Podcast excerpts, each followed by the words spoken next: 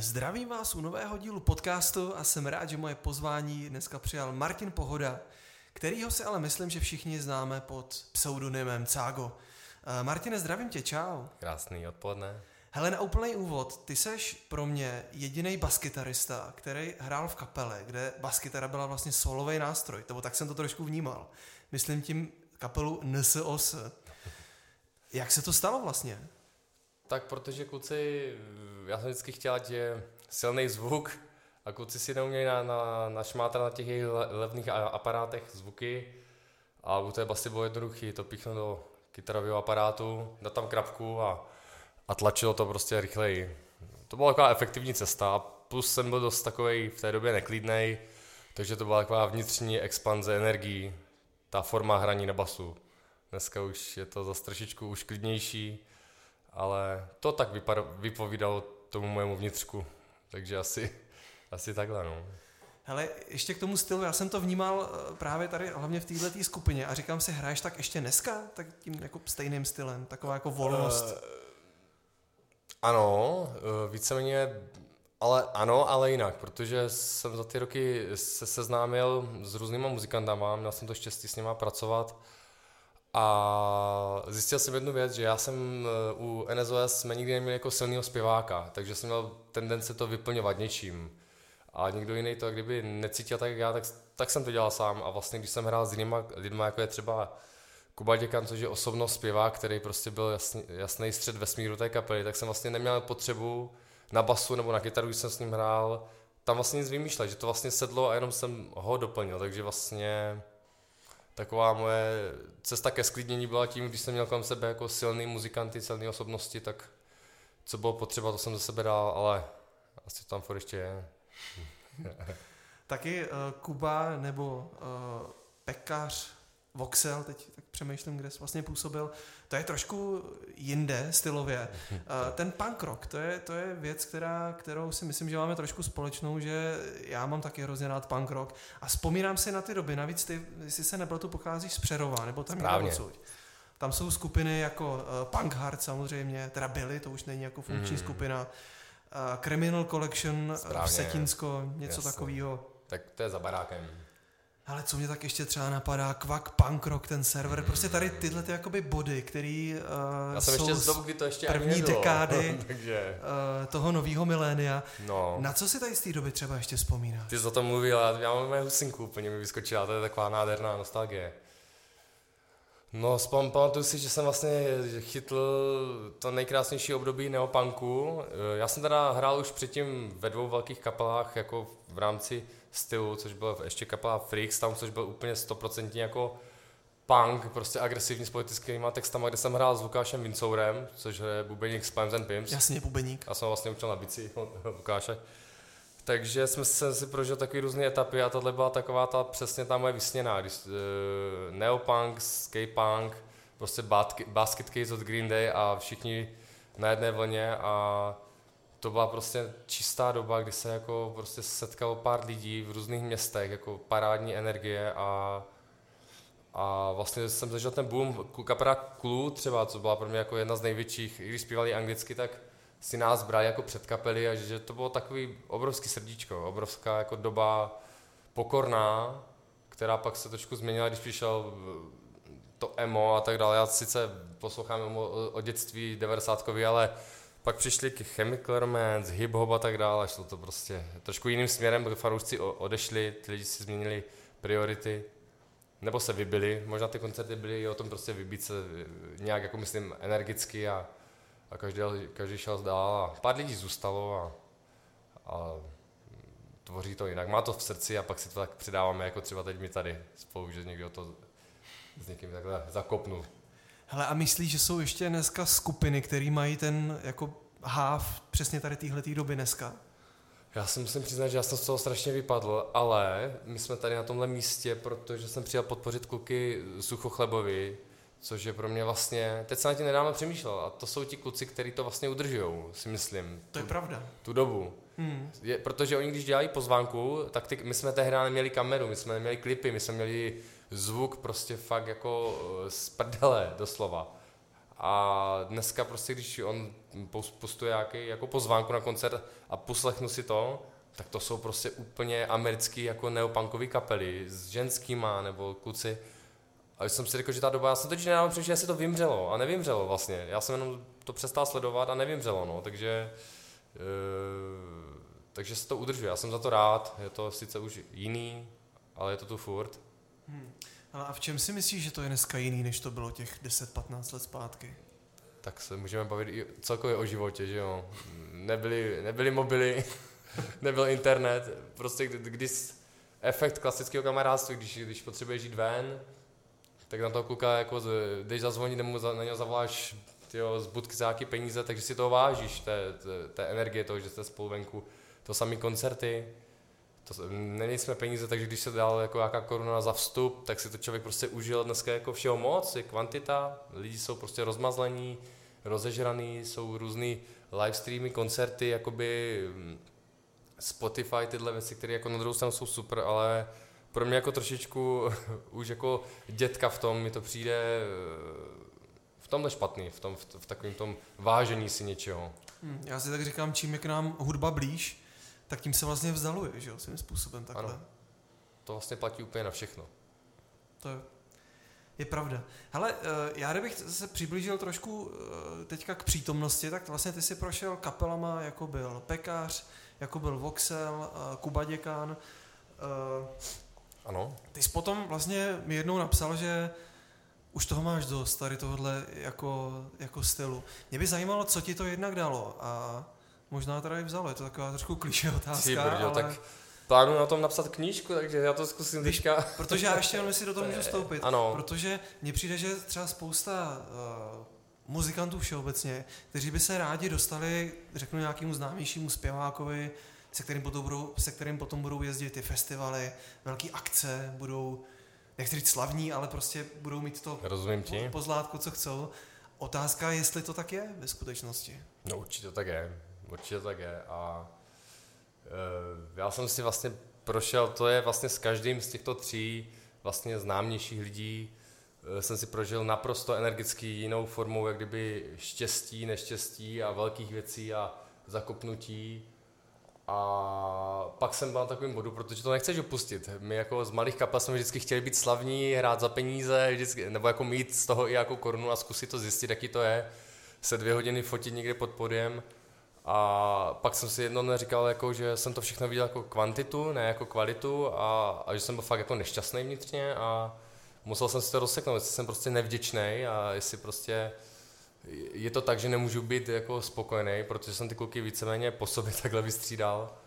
No ale došel jsem si k jednoduché věci, že eh, já jsem teď v těch kapelách vždycky hledal to, co jsem doma neměl, a to byla kvalitní rodina. A mně se vlastně během hraní s pekařem eh, se mi podařilo udělat miminko.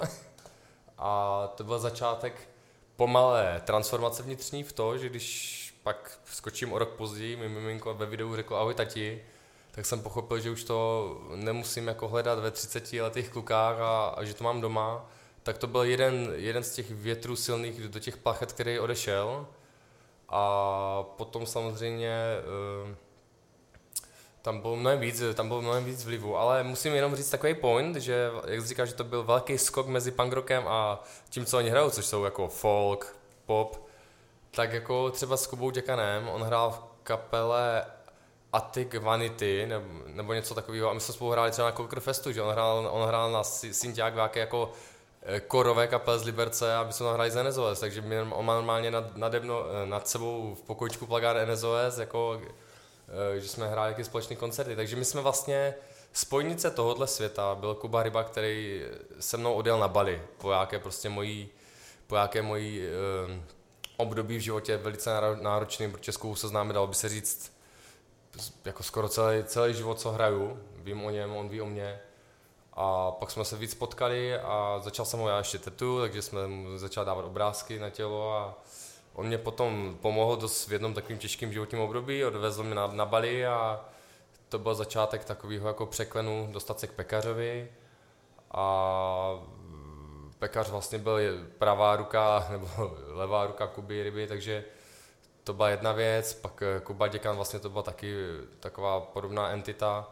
To jsou všechno prostě pankáči, to je vlastně jedno, co jde z té, z té díry s, s, pod tím nosem, ale jde o to, co máš v srdci a tohle jsou kluci, když s náma jel zvukař od UDG, s, no, s námi jako s Kubou Děkanem, tak říkal, ty vole, už já jsem s žádnou rukou kapelou nezažil to, co s váma, to, co bylo po koncertě, během koncertu, prostě party, ty, ten bordel, ta energie, že prostě to je jedno, jaký ten tón hraješ a jak to máš hodně zkreslený, ono to je asi o jakým vnitřku. Takže proto jsem se necítil, že jsem jak kdyby úplně v jiném světě, ale bylo mi to blízký, ale měnily se priority, měnily se vlastně věci v mém srdci a cítil jsem, že nějaké věci musím vypustit, abych tam mohl pustit nový. Takže je to jako, nikdy jsem ti o tom nahlas nemluvil a vlastně ani v hlavě jsem o tom takhle nepřemýšlel. Ať je to jednoduchý dotaz, ale je to pro mě asi složitý ti to takhle tady vysadit během chvilky. Bylo to bylo téma na hodně dlouho, Mo, mohli bychom jet postupně a bylo by tam hodně informací, ale tak se omlouvám, jestli jsem udělal nějaký komplexní strom, jestli jsem to roz, roztrhl do všech směrů. Ale... ale určitě ne, určitě ne. Uh, mě by jenom ještě zajímalo, uh, ty když jsi byl na tom Bali, tak uh, ty jsi ten přerod jako řekl, ale co, co, co bylo jakoby to hlavní možná ještě, jako tak jednou, jednou větou? Teď myslíš uh, v rámci čeho? Ty jsi měl, ty jsi měl životní krizi. Uh, mě spáchala sebevraždu moje sestra uh, ve 20 letech, uh, takže to byl takovej, uh, to byl stop, že jo, to bylo prostě tím, tím skončí, většinou tím skončí jako všem všechno v té rodině a já jsem za ten život vlastně jsem zjistil, že jsem těch, těchto záležitostí měl kolem sebe mnohem víc, protože zpěvákovi Venezuela tragicky umřel tát a uh, z ničeho nic.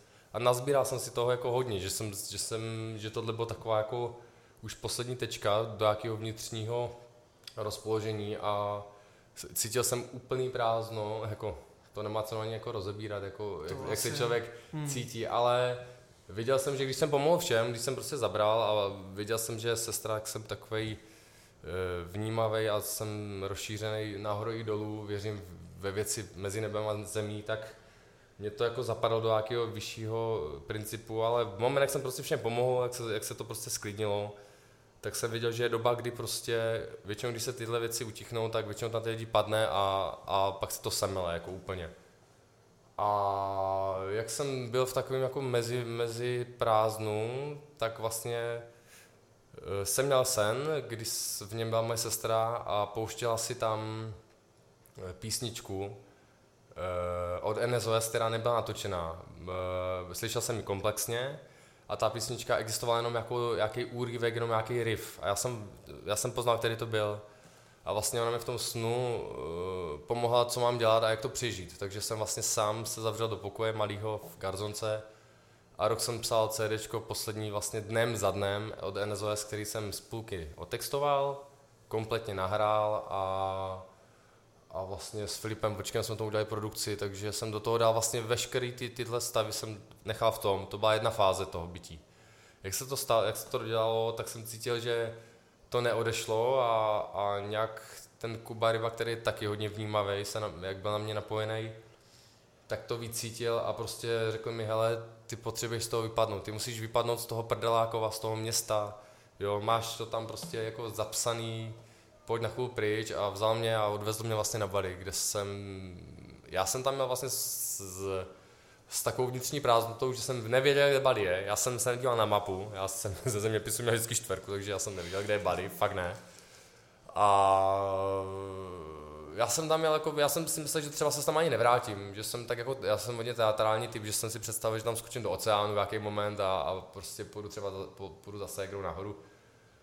Protože ten člověk má v sobě neklid, nejsem, samozřejmě rodina nám dá nějaký předpoklady v nějakým štěstí a neštěstí vnitřním, takže já jsem tam měl víceméně takhle, ale prožil jsem si tam obrovský transformaci v tom, to byly malé střípky, ale prostě jsem se umyl pod jedním vodopádem, který se mě, ze mě všechno z, prostě zhodil a normálně jsem se nadechl po, to bylo po necelým roce jsem se nadechl jako nikdy a tím se všechno obrátilo a pak jsem zjistil, že ten vodopád vlastně byl posvěcený šel nějakým chrámem, kde to mnichové prostě světí a to jsem nevěděl, ale prostě jsem ten den, ten den se to zlomilo. To bylo vlastně, to jsem se v hlavě přeorientoval, začal jsem přijímat, sestře jsem řekl nahoru, hele, já to ještě zkusím a do dneška to zkouším a vlastně vždycky za všechno děkuju nahoru a v ten moment, kdy jsem to takhle udělal, tak začaly přicházet obrovské věci a změny v mém životě. Vy tyhle kluci, co mi tam přišli, vys to, že mám dneska dvě děti, což prostě já jsem nikdy jako neměl energii ani sám na sebe, na to, že mi dneska děti, kdy dvouletý, tříletý syn je naprosto skvělý, takže to znamená, že asi to nedělám úplně špatně, takže to jsou takový zázraky. Ale to je taky asi trošku delší téma, ale takhle ve zkratce, chtěl jsi to v jedné větě, Nic. promiň Honzo. ne, uh, jsem rád, že jsi odevřel, určitě, určitě, nebo jsem to jakoby nechtěl, ale, ale je to, je to příjemný na druhou stranu. Naopak třeba spousta lidí, kterým se stalo něco podobného, tak si z toho něco můžou vzít, což je vždycky dobrý. A to hlavní, teda to vlastně gro, je to, že ty máš dneska rodinu, dvě děti, teď čerstvě druhý, takže ještě jednou ano. gratuluju. A, a dva psy. Eh, je super, že já jsem se třeba díval, že tvůj, tuším, tříletý teďka Ano, nebo, týden tříletý, ano. Tak on už vlastně hraje třeba na bicích, jsem se díval, to je jako neskutečný. Je to masakr, no. Já jsem furt jako ubulený, je to tak, jak říkáš, no. jaký, to je, jaký to je vlastně pro tebe to propojení rodiny a hudby, který vnímám jako u tebe docela silně. Je to, je to prostě... Našel jsi třeba doma, než to tak řeknu, tu hudbu vlastně? Je to vlastně masakr, jako já mám úplně teďka takový období takové vnitřní pokory uh, v rámci všeho, co bylo v minulosti, takže jsem ze sebe zhodil veškerý nějaký zla uh, v rámci takový ty, když se člověk rozejde v kapele, tak, tak samozřejmě tam je takový, takový ten klasický pozrozchodový stav, to je provětraný, s klukama se prostě vidíváme, jsme za dobro. S Kubou Děkanem jsem se teďka zahrál koncert, na koncertě pár songů, když jsem byl na pódiu a syn tam vedle mě stál s paličkama. Takže já už to vlastně, já jsem zjistil, že já to už ani jinak neumím. Takže já asi proto teďka nemůžu hrát normálně v kapele, protože já bych ho tam musel mít vedle sebe, protože já jsem, já jsem si představil, že já jsem něco jako hlína, on něco jako strom a jeho kořeny, které prostě jsou mnou úplně propletený, že já skrz něho žiju a on vlastně skrz mě samozřejmě.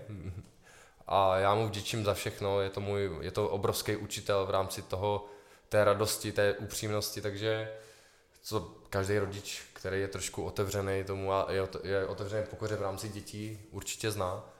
Ale uh, furt ten starý cágo, prostě depresivní, co prostě si žil 30 let v jakých, jako, v jaké prostě bublině jenom s maskou na ksichtě, je teďka najednou šťastný cágo, který prostě je jen, jak zpívám nějaká, žor bíden tak, takže začal jsem se jako mít rád na základě toho, že vidím, že ten malý je fakt kopie, kopie mě a mojí ženy a hlavně mojí. A když vím, že prostě je skvělý člověk, který prostě mi řekne, že mě miluje a tak to je, to je super. A ta hudba, já zase nemůžu na to starý já zapomenout. To já bych jako prostě to, to asi bych umřel, ale zase nejsem člověk, který mu to tam cpe od začátku na sílu, jakože bych byl jak takový ty typické japonské rodinky, který, kdy, který vychovají dvouletý děcko, který umí solovat, ale ukradou tomu dítěti dětství. To já jsem vůbec nikdy nechtěl, ale od začátku byl na koncertech, viděl mě na pódiu, vždycky jsem hrál na basu, na, eh, na kytaru, co on si pamatuje, na bicí jsem hrál zrovna, když byl v bříšku. A on klionek bicím, tak to je důkaz toho, že ho vlastně, že mu nedávám nějaký brainwashing jako v rámci toho, od malička jsem tam jsem s paličkama mu dával do ruky, ale to si myslím, že nebylo tak silný jako médium. Takže si mu dal spíš takovou jako volbu, tak. že třeba si před ním zahrál. Prostě já si myslím, že on, a... já si myslím, já teda, uh, můj táta nebyl moc vzor, uh, maminka taky ne, ale jsem za to rád, protože díky tomu vím, jak to nechci, což je vlastně strašně super, takže já to dělám úplně naopak. Ale já věřím v to, nebo tím, že dělám takovou práci, že jsem hodně s lidma, tak um, tak zjišťuju, že hodně těch lidí jsou vlastně prázdní a že vlastně v to své vnitřní dítě si nechají v tím 18. Leta, rokem vzít, že vlastně do 18 nás nutí, hraj si, furt si hraj a v 15, no připrav se, že zachudíš do dospělosti. V 18, bum, jsi dospělej a prostě ber to všechno už vážně. Pak se těm lidem třeba narodí dítě a oni už na to dítě neumí navázat, protože přece měli být dospělí, tak jak můžu se vrátit zpátky k nějaké malé entitě dětské? A to jsem si já nikdy nechtěl nechat vzít a to nás spojuje s malým. To moje vnitřní dítě versus on jako 100% dítě. A věřím v to, že děti jsou hodně kvalitní děti jsou ty, kdy mají v rodičích nějaký vzor, který je prostě aktivní, kdy ten člověk něco dělá, může si lepit modely ve sklepě, může si něco dělat, vyřezávat misky ze dřeva, ale jak to dítě, prostě, který je samozřejmě střed vesmíru, to jeho rodičů vidí tátu, který mu řekne nehmě, já teď něco dělám, teď to dítě začne žádlit na něco. A to může být jako v dobrým žádlit, že řekne, co se děje? A ten táta tam něco dělá, tak vlastně v něm se tvoří takový to, táta mě odsunoval kvůli něčemu. A pak když to dítě začne něco dělat, tak si myslím, že se v něm víc prohloubí jako soustředěnost v něco pevně, což si myslím, že u nás je zrovna ta hudba, protože já mám furt doma kytaru, furt jsem hrál malýmu, teď ho, malé hrávám, mám tu vášní na, a často jsem na záchodě, mám nějaký nápad, to, píšu si to, píšu si věci a on mi tam vstoupí, tak já ho vždycky sprdnu a jde pryč, že zrovna to přišel blbě, já vždycky fakt jsem naštvaný, říkám, pojď mi teď. A vlastně on jde pryč, pak je mi to líto, ale vlastně možná to je to, že pak se mu, po, samozřejmě je mu to blízký tohle, přes země, tak, tak teďka vlastně on hraje teďka furt, jako jo, on teďka se probudí, bouchá, prostě snídá, bouchá, prostě co uvidíme, no, musím to nějak, musím koupit asi nějaký jiný hračky, ať se trošku uklidní. Ale miluje to, je to prostě, on, on, on je úplně tím pro, pohlcený. Hele, a jinak co mu hraješ? Nebo co jim hraješ obou nejčastěji? Hele, já jsem ten, já jsem, my to mám s Kubou dobou úplně stejně. Když někam přijdem, zahraj něco. Nikdy. Nejsme takový ti lidi, co prostě dáš korunku do zadku a hraj. Ale to je nás víc takový. Jo, já vím, že třeba Vašek jako Voxel je takový, že on ti bude hrát tři hodiny písničky, on je jukebox, jo. Ale to jsem jen jako oceňoval, ale já takový nejsem a já vlastně, žena mě vždycky proklínala, že já chodím s muzikantem, tohle, tam tě zastavují, fotí se s tebou a ty nezahraješ jednu dětskou písničku doma, jako, a říkám, improvizuju, já, já jsem hodně melancholický člověk, takže já si skládám, já si já mám takovou jako vždycky dychovní to vypouštění přes ty struny a, a ty děti mě vždycky naladí na nějakou energii a vzniká taková mantra přes nás dva a já prostě improvizu takové nějaký pěkný melodie, které nějak ve, se mnou jsou už nějaké roky. Ale když už jsme tady u tohohle toho uh, tématu, jaký bys třeba chtěl mít jako vzorec uh, výchovy, když bych to takhle řekl? Jo? Já, když nad tím sám přemýšlím, taky mám rodinu, mm-hmm fakt toho, není to stěžování si, ale nemám toho třeba někdy málo. A, a tak, taky jsem jako rád, když jsem chvilku... Když jsme tady spolu teď sami dva a můžeme si o tom jenom mluvit a neskáčeme po nás děcka. No. Jasně. Hele, já jsem vášnivý skupovač knih, ale úplně hrozný čítač knih, takže já mám nakoupených hromadu důležitých knížek o výchově. Nikdy jsem ty knížky pořádně nepo, neotevřel. To je jenom prostě ta cesta k tomu, ta poloviční, že vím, že na sobě jelikož prostě v sobě mám nějaké archet, nebo to jsou archetypy, to jsou prostě uh, uh, autopiloti mých rodičů, který prostě v země vlezou vždycky, když nějaká krizová situace a mi se to nelíbí, jo, a takže já vím, že na sobě strašně musím pracovat a já to mojí ženě říkám hodně často, že to se mnou, život se mnou je strašně těžký, věřím v to. A pro moji ženu, proto je prostě ona pro mě jeden z nejcennějších lidí na světě a je to prostě lidský anděl ale samozřejmě ta výchova, to musí vycházet z toho člověka, to mi nemůže ona šeptat do ucha. A jak já to vidím, tak, eh, jak říkám, to dítě vidí dál, než za to, co říkáme z pusy. Takže ono, když eh, jsme na sraní, ale říkáme v pohodě a nechá, to děcko nechceme, ať to vidí, že třeba jsme rozhádaní s mámou, tak to dítě to ještě víc vnitřně vnímá a má v sobě nějaký neklid. Takže já se teďka to učím jako, učím se to, celý život se to budu učit a uh, mám výhodu, že moje žena je z kvalitní rodiny. Nikdo tam není rozvedený, rozejtej, žádný hádky, že jsou tak jako vyladěný. že uh, to je můj takový, takový předvzor, ale je tam taky hodně rozmazlování, takže já se učím vlastně i trošku té přísnosti, ale jak to dělat... Uh, Nevím, já, sta, já v tom strašně improvizuju. Já prostě ráno se probudím. Vždycky doufám, že se probudím s dobrou náladou, když ne, tak si dám nějakou svůj jaký rituál, jaký vyklidňovací, kdyby něco, kdy, protože mám, nemám lehké spaní, tak, tak někdy ten den není jednoduchý, ale snažím se to nepřesouvat na toho malého, což není vždycky jako jednoduchý. Korek říkal, celý život jsme měli čas pro sebe, prostě lítali jsme po, po pódiích, backstagech, na cestách s klukama a najednou jsem prostě doma s rodinou ale u mě to má smysl a u mě to má i ten smysl v tom, že já čím méně mám času, čím méně prostě mám času pro sebe, tím víc si vážím toho, když tam je a tím víc ho můžu uh, využít jako kreativně, protože já jsem třeba 10, asi můj věk od 20 do 30 jasně, byl vždycky s kapelama, ale já si tam vlastně nepamatuju nic velkého. Času byla jako nekonečno času a, a teď měl syn tři roky, co za ty tři roky jsem prožil, co, co on vlastně si prožil? A versus 10 let, který byli takový jako mladický, takže uh, já si vlastně, no, ale je to, teď jsem zrovna měl krizi, jsme se včera hádali s mojí ženou, prostě jsem cítil, že mám, je ve mně ten starý cáko, co potřebuje chvilku být sám a tak dál. A nebyl, protože malý byl, žena na, měla nějaký, ne, něco na ní lezlo, malá, ubrečená. Takže to jsou ty krize, ale já zase, jak zpívá pekař, roste to, co bolí. A já, já vždycky říkám, když mám tyhle stavy, kdy je mi fakt jako úplně vnitřně na hovno, i když vím, že to je prostě jako skvělý, tak jdu třeba do lesa, si zaběhnout, chytnu nějaký listnatý pevný strom, řeknu mu to všechno, od něho se inspiruju v tom uzemnění, protože já jsem dost jako mm, prostě bohemský typ. Vezmu se jako v tom inspiraci, v tom stromu hodně a, a rádím se zpátky a, a je to většinou jako dobrý. Ale tak pod tohle se můžu podepsat. S tím plně souhlasím. Není to občas snadný, ale jsme tady jeden pro toho Ale co jiného má smysl vlastně. Přesně tak, no. Ale jedna věc, ty jsi řekl, že uh, nebo takhle, já jsem chtěl to říct jednu myšlenku s tím časem, eh, že ho není na zbyt. Já to vnímám tak, že od té doby, co mám kluky, co mám rodinu, tak čím méně mám času, tak tím ho mám víc na druhou stranu. A je to, je to prostě pravda. tak, že si ten čas dělím, což někdy právě taky nejde a pak to vzniká z toho různý stresy, únavy, no, dlouhodobý nespaní. Ale máš to jako podobně, že, že, jako, že si prostě vlastně toho času vážíš víc jednoduše.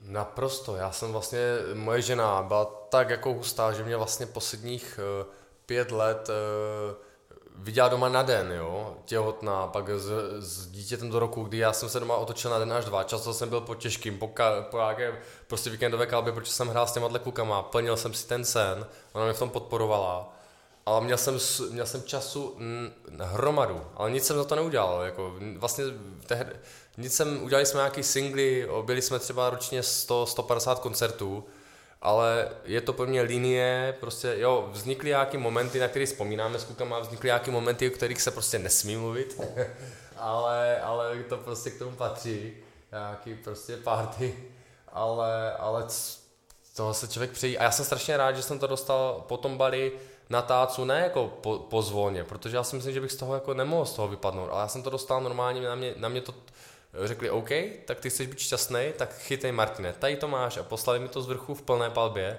A já jsem ty tři, čtyři roky vlastně jel úplně jako masakr věcí, zážitky ohromný, ale o to víc jsem zjistil, že, jako, že jsem už dávno s každou tou kapou dolezl na ten Everest a pak už byla cesta jenom kdyby dolů a do takového to takové nicoty kon, ne, nekonečného koncertování v klubech, kde, kde byl můj sen hrát, tak tam jsem hrál najednou za rok třikrát, vyprodaný a já jsem vlastně byl vnitřně jako mrtvej a to bylo vlastně, to mě štvalo a teď jsem rád a proto jsem tady a přišel jsem i téhle akci dneska, co tu je podpořit, protože mě chyběla hudba, já jsem byl sice v hudbě furt, ale mě chyběla, já jsem neposlouchal hudbu, já jsem nehrál, když někdo zval na zkoušku jenom si zahrát, tak jsem říkal, pro boha, nech mě vidět, jako já toho mám o víkendu dost, takže já jsem rád, že jsem odešel na chvilku, nebo prostě jsem si uzavřel tuhle kapitolu velkého hraní, nebo jako eh, kvantitativního hraní a s tím časem je to to samý, jenže mám výhodu, a to si nechci vzít, to jsem si řekl, že nechci, že mám na Moravě v Přerově tetovací studio. A tam já jezdím úterý, a, úterý odjíždím, ve čtvrtek se vracím, takže žena tam není moc dlouho sama ale já to potřebuji. Já jsem zjistil, že když jsem se teďka tam vzal malýho, tak jsem přijel dost jako zničený, že prostě jsem potřebuji být kreativní. Já ještě v rámci té transformace jsem to tetování začal dělat trošku duchovněji, že to většinou dělám přímo pro duši toho člověka a to nejde dělat tak, že na babi, tady máš Bena Jamon za 10 minut kérku, čau.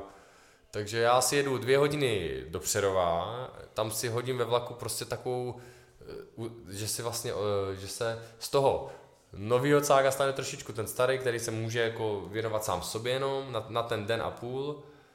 Udělám to tam na, na, jako naplno, neopírám se o tu rodinu, oni nemůžu jim jakkoliv pomoct, takže jsem sobecky sám ze sebou a v ten čtvrtek splněno, samozřejmě vyděláno, jedu a hned většinou ve dveřích, samozřejmě unavený stáhne jak pes, ve dveřích vyfasuju malýho a jdu s ním, musím s ním na kurz plavání, že jo, a pak už to jede. Ale mám volný víkendy konečně, takže, takže ale tady tahle ta tvoje další činnost v Přerově, kterou máš, to je ještě jedna z věcí, o kterých jsem chtěl mluvit. Eh, jak je to pro tebe v životě eh, důležitý vlastně? Mít studio, eh, tetovat lidi a tady tohleto. Já to taky děláš dlouho. Dělám to do, přes 10 let, ale nikdy jsem si to nevážil tak, jak teď. Ale ono to je prostě, ono to je takovou, já jsem cítil prostě, že tenhle rok musí být jiný. A říkal jsem si, že na konci roku odcházíš od hudby, což vždycky tě hudba držela nad vodou. Vždycky mě hudba zachraňovala před, a myslím si, fatálníma věcma vnitřníma. A najednou jsem cítil potřebu nemít tu hudbu, jako, protože tam byl ten malý. Ale byl to krok do, do světa, který jsem si dokázal představit. Jako, nevědět, že mi někdo z dálky napíše, jo, v sobotu máš koncert, vlastně, což byl takový alibistický život.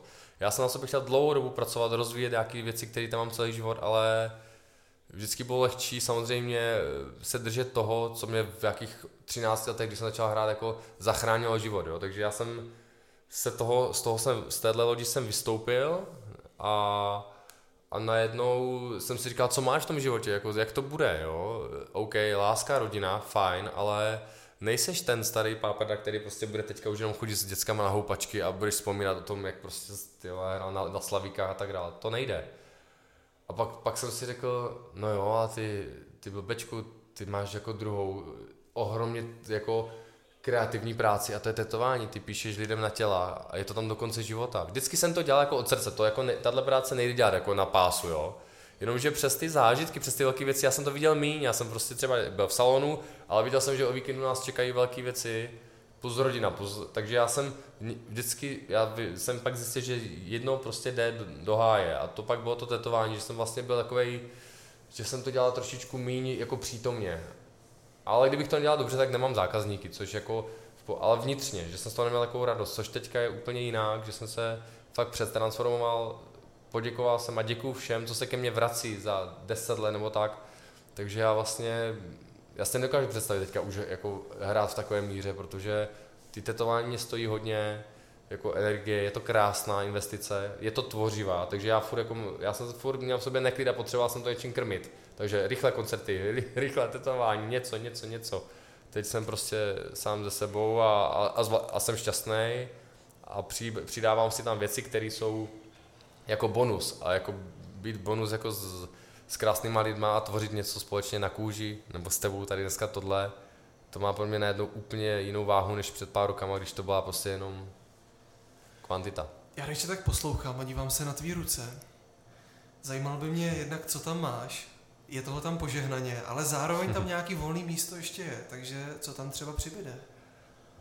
Hele, já to mám, já to mám tak prostě od začátku jsem rád, že jaká ta moje vnitřní duše je trošku jiná než moje ego a moje prostě, moje rácio v hlavě, takže vždycky mě něco zastavovalo, vždycky mě něco hm, právě pohánilo nějakým směrem, za to děkuju. Ale mám na sobě talismany, období, věci, které prostě mi stačí v malým, v malé, malým razítku, v malé velikosti, co jsem začal aplikovat že si vlastně čím víc mám kerek, tím si dělám menší, protože ten, to místo už je, jako, je to mý, ale, ale co bude, to je tak krásný období, že je období, že si teďka docela sám tetuju věci jako sám, protože cítím, že je něco, nějaký symbol u sebe chci mít, nebo, nebo to, ale tak teďka, teďka samozřejmě přijde moje, moje dcera Aneška eh, k jejímu bráškovi na ruku, protože to je prostě, to je tak zářivá, energicky důležitá věc, kterou kterou vlastně chci mít u sebe víc než jen, jen tak, jak to mám doma. Já to potřebuji u sebe furt, abych si, když někdy prostě, když je někdy away, když něko, někdy spadnu do nějakého temna, což, což asi jako logický, tak to potřebuji mít takhle u sebe. Proto se tetuju vlastně, proto je to pro mě, já bych, kdybych to měl na krku, tak to ztratím. Jo? Mám na krku jednu věc, pět let, ale, ale, ale tohle je taková duchovní forma toho vědět, jak ten život je skvělý a nemám na sobě nic zlýho, negativní věci jsem si předělal, takže já už, už na sobě si nedávám eh, to, co se třeba stalo, abych se z toho poučil, to je blbost. Na sobě mám jenom věci, co mě prostě září pozitivní energii, protože v dnešní době, kor v dnešní době je potřeba krmit tu energii pozitivní ve velkých prostě elementech, všude, okolo, v různých symbolech, obrazech, prostě a ty lidi si to krmí a já si to krmím touhle formou, což je vlastně, to tady bude díl než ta duše v tom těle, v kterým je, ta odletí a to tam zůstane, takže to mám tak hozený. Proto mám to místo, protože jsem furt pokorný a vím, že tohle jsou uh, viditelné místa a furt čekám na nějaký věci, co tam budu mít. Já z toho chápu a hlavně mi vždycky dávalo smysl, že pokud si dám něco na svítilo, tak by to mělo mít nějakou, buď to vzpomínku, nebo prostě něco, co se do mě tak vrilo, že by to tam mělo být na celý život. A já si říkám, když třeba k tobě přijde nějaký klient a řekne, viděl jsem u svého souseda, že má na ruce orla třeba. Jasně. Padlo. 60% zákazníků. Co, co mu na tohle řekneš takovému člověku? Eh, děláš to, je to tvé práce, eh, když ho vykopneš, tak půjde jinam. Takže si musíš udělat, udělat v sobě nějaký pořádek. A já zase věřím v to, že žádná setkání nejsou náhodný a většinou, nebo vždycky ta duše si má s tou druhou duší něco předat. I, I když je nějaký konflikt na ulici, prostě si něco máme předat. A v této situaci já jsem na koni, já jsem ten vlastně šéf toho, takže já si beru vstupní bod toho člověka, a snažím se to přetransformovat samozřejmě ve vkusnou věc, ale ať je to pravdivá, jo, já jako nejsem zase, když jsem hostoval v Praze mezi tetovacíma legendama, tak to zase byli kluci, kteří řekli, ne, to je kýč, dělám tohle a nic jiného, jo, a daj si sluchátka i takhle. Ne, já to už teďka mám zase jako s pokorou toho člověka, že potřebuju, ať, ať on tam má to co, ten vstupní kód toho, a to ten závěr už pak není tak důležitý, když ten člověk ví, že prostě třeba má orla, nebo nebo zjistím, proč si toho odladal, že prostě, ho, že prostě jako má život těžký a potřebuje někam odlítnout a má, je to pro něho jako symbol dravce, který se z toho jako neposere a lítá si, tak většinou se dostaneme takovou trošičku uh, terapeutickou okličkou jako k podstatě toho a většinou z toho vznikne mnohem hlubší sezení, než jenom orel zdar. Ale dřív jsem to prostě udělal, jako mín jsem mluvil, ale, ale to je takový prázdný a je to je to, ale je to běžný, že si to tak lidi často dělají. U mě no. to je jinak už teď. A to je právě to přesně, co mě zajímalo, jestli ty mu prostě řekneš vyhraň si rukáv, nebo o tom s ním mluvíš, hmm. proč mě to zajímá, a... mě to vlastně zajímá, protože každý, každý život je unikátní a, a samozřejmě, když bylo rychle zběsila, aby ukázal se tam Dwayne Johnson, Dwayne John, Johnson, tak si všichni dělali prostě polinésky, morský tetování, jeho přesně a po předově chodí třeba 20 maorů, jo, tyjo, ze 60 kilama takže prostě jsem říkal ne a přitom to je tak jako posvátný tetování s takovým významem a tam každý trojuhelník něco znamená a ti kluci neví. Což mi přišlo jako dost neúctivý a to byl vlastně spouštěč toho, že buď to budu podporovat, a nebo to budu dělat za prachy, ale budu si to ve, v sobě si to spolknu, prostě odplivnu si a dojedu dom. A nebo to budu dělat tak, že si zatím budu sakra stát a, a, a teď jak mám tu, na to tu stoprocentní energii, nebo je to vlastně moje jediný, jediná obživa, tak eh, to mám tak, jak to mám já. Asi to není úplně standardní přístup, ale... Já si myslím, že správný.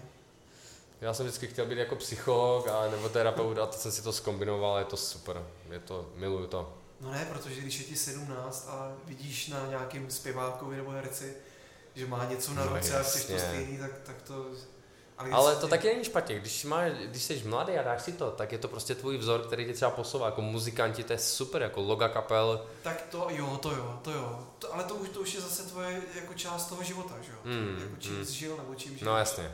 Spíš jenom, když to pro tebe nemá žádný vztah. Jo, jasně, že fakt. Holky, co mají, jasně, vidíkerku od Rihany, křížek někde a jdou si ho udělat. No, přesně tak. U malých tetování asi z toho nedělám hodinový sezení s mluvením, no, tak prostě vím, že to je na místě, který, kde se, když vždycky vím, že se to dále chce předělat, u, lidi, u lidí, kteří nevyžadují zrovna moji tuhle energii, tak eh, nepotřebují to duchovno, chtějí mít nějaký ten malinký obrázek, tak tak, hlav, tak ve výsledku důležitý to je, jsme všichni spokojení. A když odchází ty lidi spokojení, tak to je taky, to je tady to se ti stává hodně, že, že za tebou někdo přijde, že chce něco předělat, ať už Jo, jo, jasně, děje se to. Já jsem z malého města a teď je boom, že prostě z AliExpressu si koupíš kompletně všechno vlastně a všichni jsou, a on stačí, aby člověk měl velký ego a sebevědomí a, a vlastně je najednou z něho ta ter, že jo, což pak já poznám na tom, když mi ty lidi přijdou na předělávku a je to pro mě vlastně ten největší, ta nejvíc požehnaná věc, ty lidi přijdou s něčím, co neví, z čeho jsou nešťastní a když se nám to, většinou se to vždycky podaří přetransformovat něco jiného, něco pěkného a něco, jako, co vypadá, jak tam nikdy něco nebylo nic předtím, tak je to vlastně je to taková dvojitá radost pro toho člověka a, a, a cítím ten dvojitý děk v, v, v, v, ke mně, k mé osobě a to je prostě super. Je to náročný samozřejmě, ale když se sladíme, když prostě to, to zaplatí ten čas, je s tím v pohodě, tak je to, dělám to, dělám to rád vlastně. Poslední věc tady k tomu tématu, kdyby tam ten člověk měl toho orela, jak jsem zmiňoval, a chtěl ho předělat, jak bys ho předělal? A kde by byl ten orel, Honzo? Rameno. Na rameno. Klasika, nebo nevím, jestli je orel klasika na rameni, já, já ho vidím, nebo na zád. Jenom, jenom na, já už teďka počkej, pracuji na celém ramenu, anebo na vrchu? Vyber si. tak celý rameno by bylo těžší, ale no, celý rameno, tak orel by byl tmavý, tak to bychom museli kecat, jak, aby se to stáhlo dolů a udělali bychom něco kontrastního a nějak to tam schovali, ale když by to bylo jenom na ramenu, tak, tak to se vždycky dá, to je, to je zase psychologie jako uh, oka, kdy prostě ty musíš udělat stín, uh, tmavost, tlustou linku a ty nejhorší věci schováš do tmavého a vlastně to, co ti trošku z toho vyčou, vyčouhává ven, tak schováš třeba do nějakého jemného stínu to je zase taková jako technická v rámci tetování. To se dá, to se všechno dá. Mm-hmm. Je to v pohodě. Já se ještě krátce vrátím k hudbě, která zároveň souvisí i s rodinou. Máš teď třeba nějaký jako v hlavě projekt, kterýmu by ses chtěl nebo budeš věnovat i třeba s tvým synem, že by vlastně třeba tři, čtyři roky by klidně mohl jako hrát na ty bicí třeba? Já, když jsme teďka byli eh, na festiáku, eh, když mě pozvali kluci z na koncert, a vzal jsem tam Bena, tak uh, on si tam získal jako skoro půl lidí pod pódiem, jak viděli, že prostě ne, že bouchá paličkama do vzduchu, ale že jde do rytmu, že dává ty činely, jak, stejně jako do, naznačuje ty činely, paří a je mu to úplně jedno, že na něho kouká třeba tam 100 lidí. Tak jako to, já jsem říkal, ty vole, jak v Americe, já mu udělám Instagram, prostě Ben Drummer a nazdar, jo. A vím, že by to všichni milovali, protože to jsou jako, to jsou, já si to ne, až si neuvědomuji v takové plné palbě, když to vidí někdo cizí, tak ten je z toho úplně, já už jsem to byl jako celkem normálka. Ty jsi zvyklý na to. Takže, ale já se bojím, já se bojím toho kradení, toho dětství. Já jsem k tomu došel jako vlastní cestou v 15, zachránil mi to život a, a bylo to super, to už teď, on nemůže tak zažít, on už, on už má teďka své malý dě, dětský bící, takže on to má prostě jinak. Na druhou stranu mě by přišlo fér, kdyby ti třeba v 15 řekl, uh, táto díky, no, prožil jsem si skvělý uh, dětství, hmm. ale chci hrát třeba fotbal. Tak eh, já to řeknu jinak. My jsme s mojí ženou vegetariáni a když jsem narodil malý, tak ani jeden jsme nepřemýšleli nad tím, eh, že mu budeme předávat touhle moudrou automaticky. To jsou velké věci, když si člověk dojde k nějakému et, e, etickému cítění v rámci jako jiných bytostí, co eh, nemluví lidskou řečí ale nepřijde mi fér, když jsem byl jako dobu v Americe a potkal jsem tam nějaký vegany, co by celý život, uh, vegani a nikdy si to nevyzkoušeli a říkali mi, že jsou za to rádi od rodičů, tak mi to přišlo tak jako zvláštně naučený a měli v sobě tu prázdnotu. Já potřebuju, nebo já jsem si řekl jednu věc, že vlastně ať si k tomu dojde sám, když bude chtít a je to vlastně ve všem. Já, já jsem na začátku skrz tu ztrátu sestry, mám v sobě strašně jako víc jako citlivost, víc eh, jsem se bál, víc jsem se prostě jako o jaký ztráty, s tím jako furt pracuju a s tím budu muset pracovat do konce života, to je nějaká forma jízvy na srdci. Ale řekl jsem si, ať se nezblázním, jak to udělám. A já jsem malý mu začal věřit, můžu mu věřit a moje úloha jako každýho rodiče je těm dětem dle mě uh, ukázat dveře, někdy je otevřít, ale vždycky ti musí projít sám. A nebo, nebo se jenom tam podívat a jít pryč. Jo, takže to je ten úloha rodiče, takže vlastně je to i v tomhle, já jsem koupil hokejky, on to miluje, já jsem šťastný, že furt nebubnuje, takže my si hrajeme teďka pinkáme s balonem. Ale to, co ty říkáš, tak mám v sobě vyklidněný. Já momentálně, kdyby mi řekl, že chci být muzikant, tak já spíš točím očima, protože já, já to mám, já jsem toho dost překrmený a vím, co, vím ty plusy, minusy, ten život samozřejmě, vím o kolegu, jak je to prostě i dost sebedestruktivní život, jo, a noční život, takže zatím, zatím jsem rád, že mu jsou tři, jako. ono tak bývá, že pokud to znáš s obou dvou no, stran, no, tak spíš jasný. nechceš, aby to ten syn nebo dcera dělali, že jo, potom. No, no, no, syn je ještě dobrý, u té dcery je to větší masakr teda, no, to je větší jako zkouška nějaké vnitřní karmy muzikanta, který, který mu jako se holky vždycky líbily.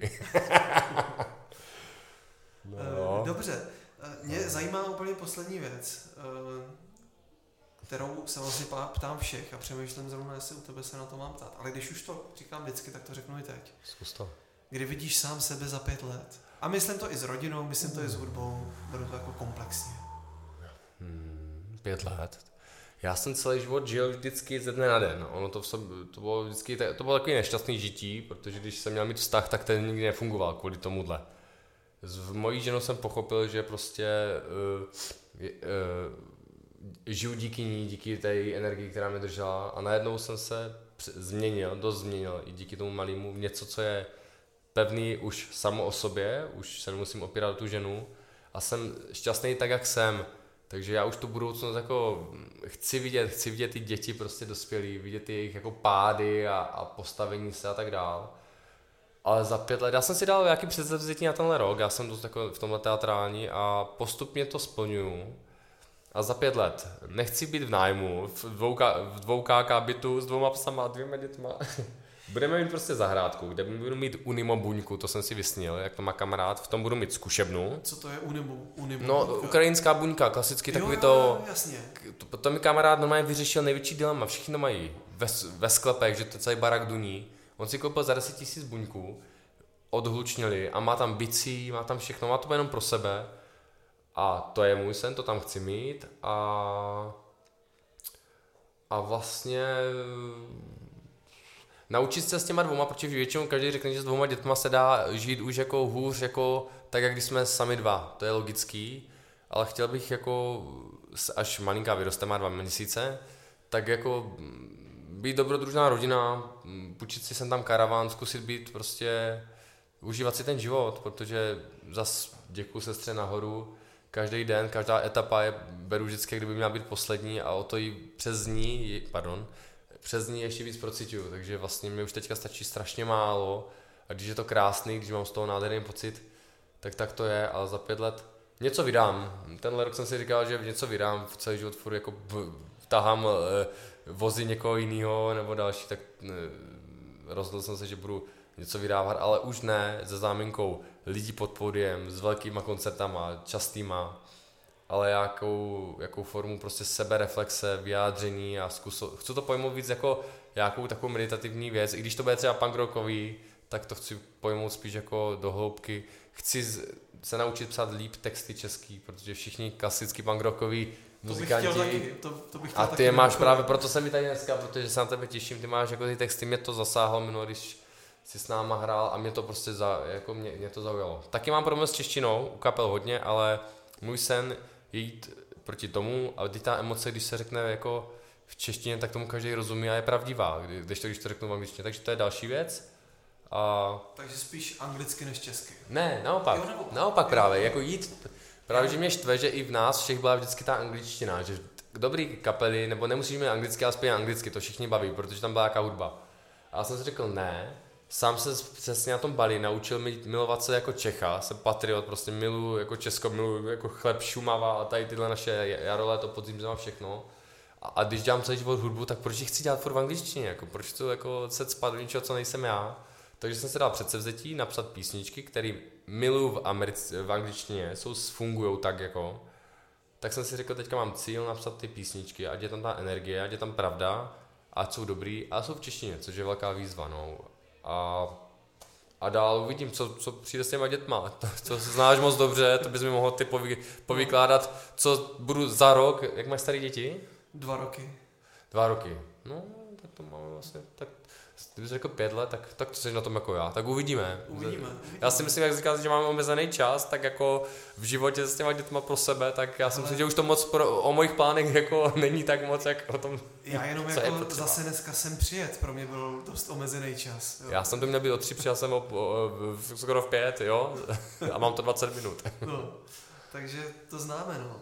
Každopádně, uh, Martine, držím ti palce, bylo to pro mě hrozně příjemný, inspirativní a, a doufám, že se neslyšíme naposled, nevidíme naposled a, a budu se těšit, budu to sledovat. Já ti moc děkuju, moc děkuju, přímě. Tak Měj jo. se krásně. Měj se a jdeme dál. Čau. Jdeme dál, čau.